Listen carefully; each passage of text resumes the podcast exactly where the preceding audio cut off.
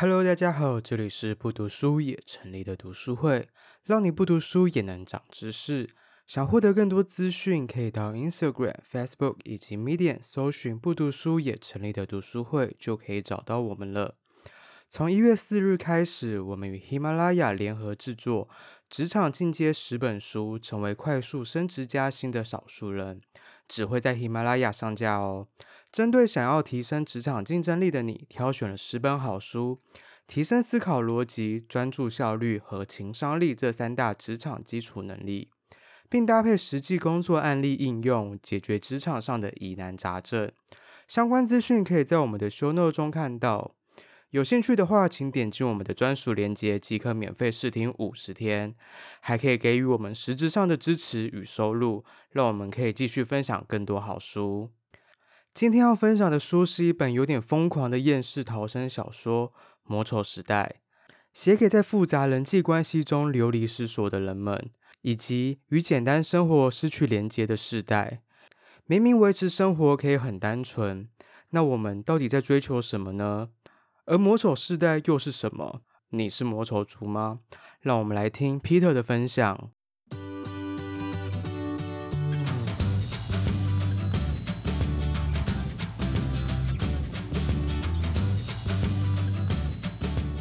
Hello，大家好，今天要介绍的书叫做《魔丑世代》。那我先讲解一下书名好了，魔丑是这个作者他自己发明的一个词啊，叫做魔丑族。他认为现代人大家都是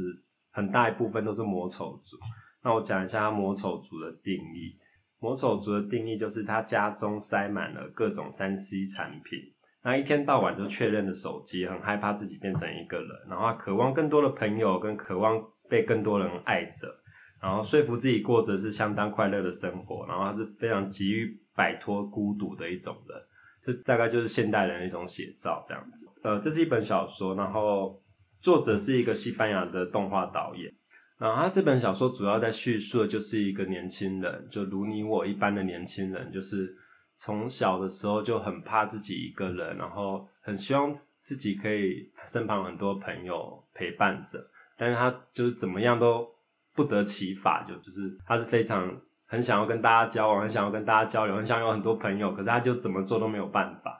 他小说里面就是叙述这样的一个年轻人，那他在就是出社会以后，然后就换过几种工作，就是都是做一些不是太重要的事啊。就是他最后一份工作是在当一个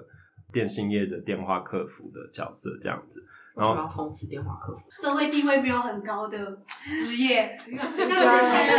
该应该应该这样子讲啦。他的他从小就是很喜欢自己拆解东西，然后他在呃很小的时候，十几岁的时候就有拿一个螺丝起子把家里的台灯全部拆掉再装回去这样子，所以他就很宝贵那个螺丝起子。然后他大学是念一个工程学的学位这样子，但是出社会找工作的时候，可能刚好遇到西班牙就是政府经济没那么好的时候。然后在找工作也非常困难，然后就找一个跟他所学一点相关都没有的，然后那个对，然后那工作也非常的糟糕，就是他只是在打电话跟人家做一些很简单的对谈，然后他也没办法提供一个什么实质的帮助，他只是一直在敷衍，就公司上司也教导他，你就是敷衍的客人，然后就是想办法敷衍到他觉得算了，他没有他没有心力再跟你耗下去了，那你就赢了，然后就是一直在每天在重复这种不断。很枯燥、很乏味的重复性工作，所以应该不是特别在贬低 客服啦，就是在讲他的工作本身是非常无聊的，对，然后他每天都对，然后都花非常多的时间在工作上。那有一天呢，就是这个年轻人他想要，他想去外面买东西，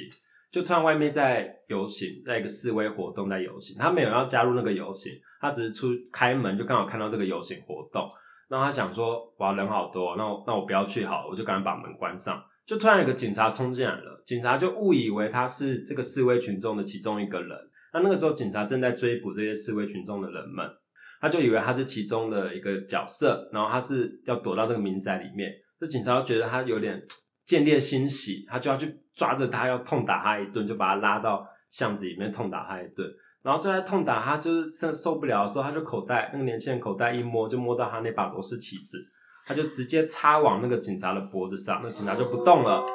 但他也慌了，他觉得现在该怎么办？因为西班牙政府之前因为示威活动很多嘛，因为他们经济破产的时候，就示威活动非常的多，所以那个时候有针对这个情况有实际立法，就是如果你只要呃对警察出言不逊或者怎么样，都要赔非常高的罚款。那他根本没有这些钱去应付，何况他还就是疑似杀了一个警察这样子，那他就觉得怎么办？他完全不知道这时候该怎么办。他唯一想到就是他要逃走，他就跟他呃书里面的叙事者，叙事者是他的姨丈。他跟他姨丈讨论以后，他们就决定他们应该要，他应该要逃走，他应该要先避一下风头。他就开着他那台小破车，就是开到一个呃西班牙的荒废的小镇。开到那边以后，他发现这个小镇里面完全没有人了，有点像台湾那种云林还是嘉义那种偏乡的那种小镇，就是人口外移非常严重，然后整个城镇都已经没有人了。他就找一间空房子，就直接闯进去，就待了下来。那他刚开始只是为了要逃离，就是因为他。刺杀了警察嘛，这可能是非常严重的罪嘛。他一开始只是要逃离这个状况，就后来他待在那边的时候，他发现一个全新的天地，就是他在以前他住在马德里的时候，他是每天必须汲汲营营的为了工作、为了生活在奔波的。但是他到了这个小镇以后，他发现他每天时间是无限的，就是他可以拥有的时间是非常多的，他可以做任何他想要做的事。他就在那个小屋子里面做非常多的事。那我。简述一下他在里面做了什么事，就是他是一个非常自己会找乐子的人。他就说他，呃，当他回神过来的时候，他正在拆他车子的轮胎。那为什么要在拆车子的轮胎呢？他在四个小时前正在自己玩一个游戏，他在拿那个地上的小石头丢到瓶子里面的游戏，就让丢丢丢，看什么时候可以丢进去这样子。他玩了很久以后，终于丢进去了。然后要去把它倒出来的时候，发现瓶子的瓶口有一点脏。他想，那我干脆来把。我所有的餐具碗盘都来洗干净好了，因为那个空房子里面就有一些碗盘，这样，他就要洗干净，洗洗洗洗洗完以后发现，哎、我每次洗完碗盘，他都要放在这边，就是滴水，然后地板都弄得很湿。我应该做一个有点像沥水架，来一个网子，来让那个这些碗盘不会滴水滴到地板上。他就开始。徒手做这个，因为刚刚前面有讲到嘛，他从小就非常喜欢自己动手做东西。那再加上他现在有非常多的时间可以让他自己做运动，所以他就开始做这个沥水架。那做沥水架，还发现就是墙壁上的那个孔不是那么的，就太松动了。这样，他又去一个房间里面挖了一些墙壁，然后弄胶水，就自己做了石膏，然后把那个弄好。弄好以后，他就觉得说，因为那小那个空屋已经没有水了，他每天就是走到呃一个广场去拉那个山泉水过来，他就觉得他应该弄一个。推车去载山泉水回来，他就不用每天这样来来回回那么多趟。所以他是怎么做推车呢？他就把他的车子的轮胎架给拆下来做推，就是他短短四个小时内就是做了非常多，就是他在以往在工作的时候完全没有办法做到的事。然后他是非常充足的，因为他每天都有各种事情可以做，包括他去捡柴火，他去，然后他也渐渐的，呃，一开始就是他这个姨丈都会帮他用一些可能有点像 foodpanda 的生鲜食货这种，就是。送一些东西去给他，然后越到后来，他发现他根本不需要这些东西。就是假如说像洗发精好了，就是他到后来，他觉得洗发精只是在增加他身体油脂的一种产品。就是他发现这些东西到底是呃日常生活中的一些东西用品，到底是哪些是必须的，然后哪些又是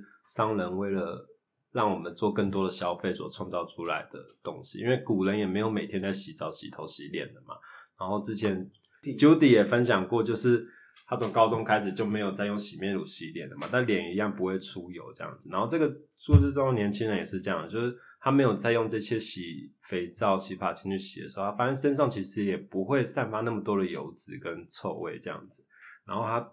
就是过得非常自给自自足的生活啦。然后他也自己就是种了南瓜，然后每天去捡柴火，看起来过得非常开心。然后他自己在心里面也开始转变，说他好像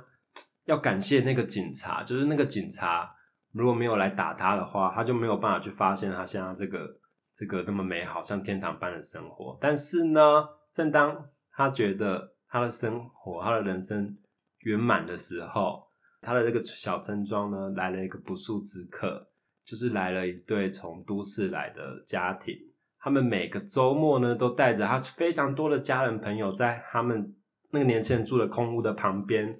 那个屋子，他们好像买下来还是租下来这样子，然后每个周末都带非常多的人来，然后他们有各种的活动，然后闹得非常的大声，然后他因为他是为了要躲那个警察的追捕嘛，所以他才躲到那边，所以他也没办法出去，就是他每到礼拜五的时候就非常忧郁，就是他又要躲起来了，然后躲起来的时候，他又从那个小天窗里面去看出外面那个那家人的生活，然后越看就越觉得很生气，就是这些人就是来破坏他平静、破坏他美好生活的人。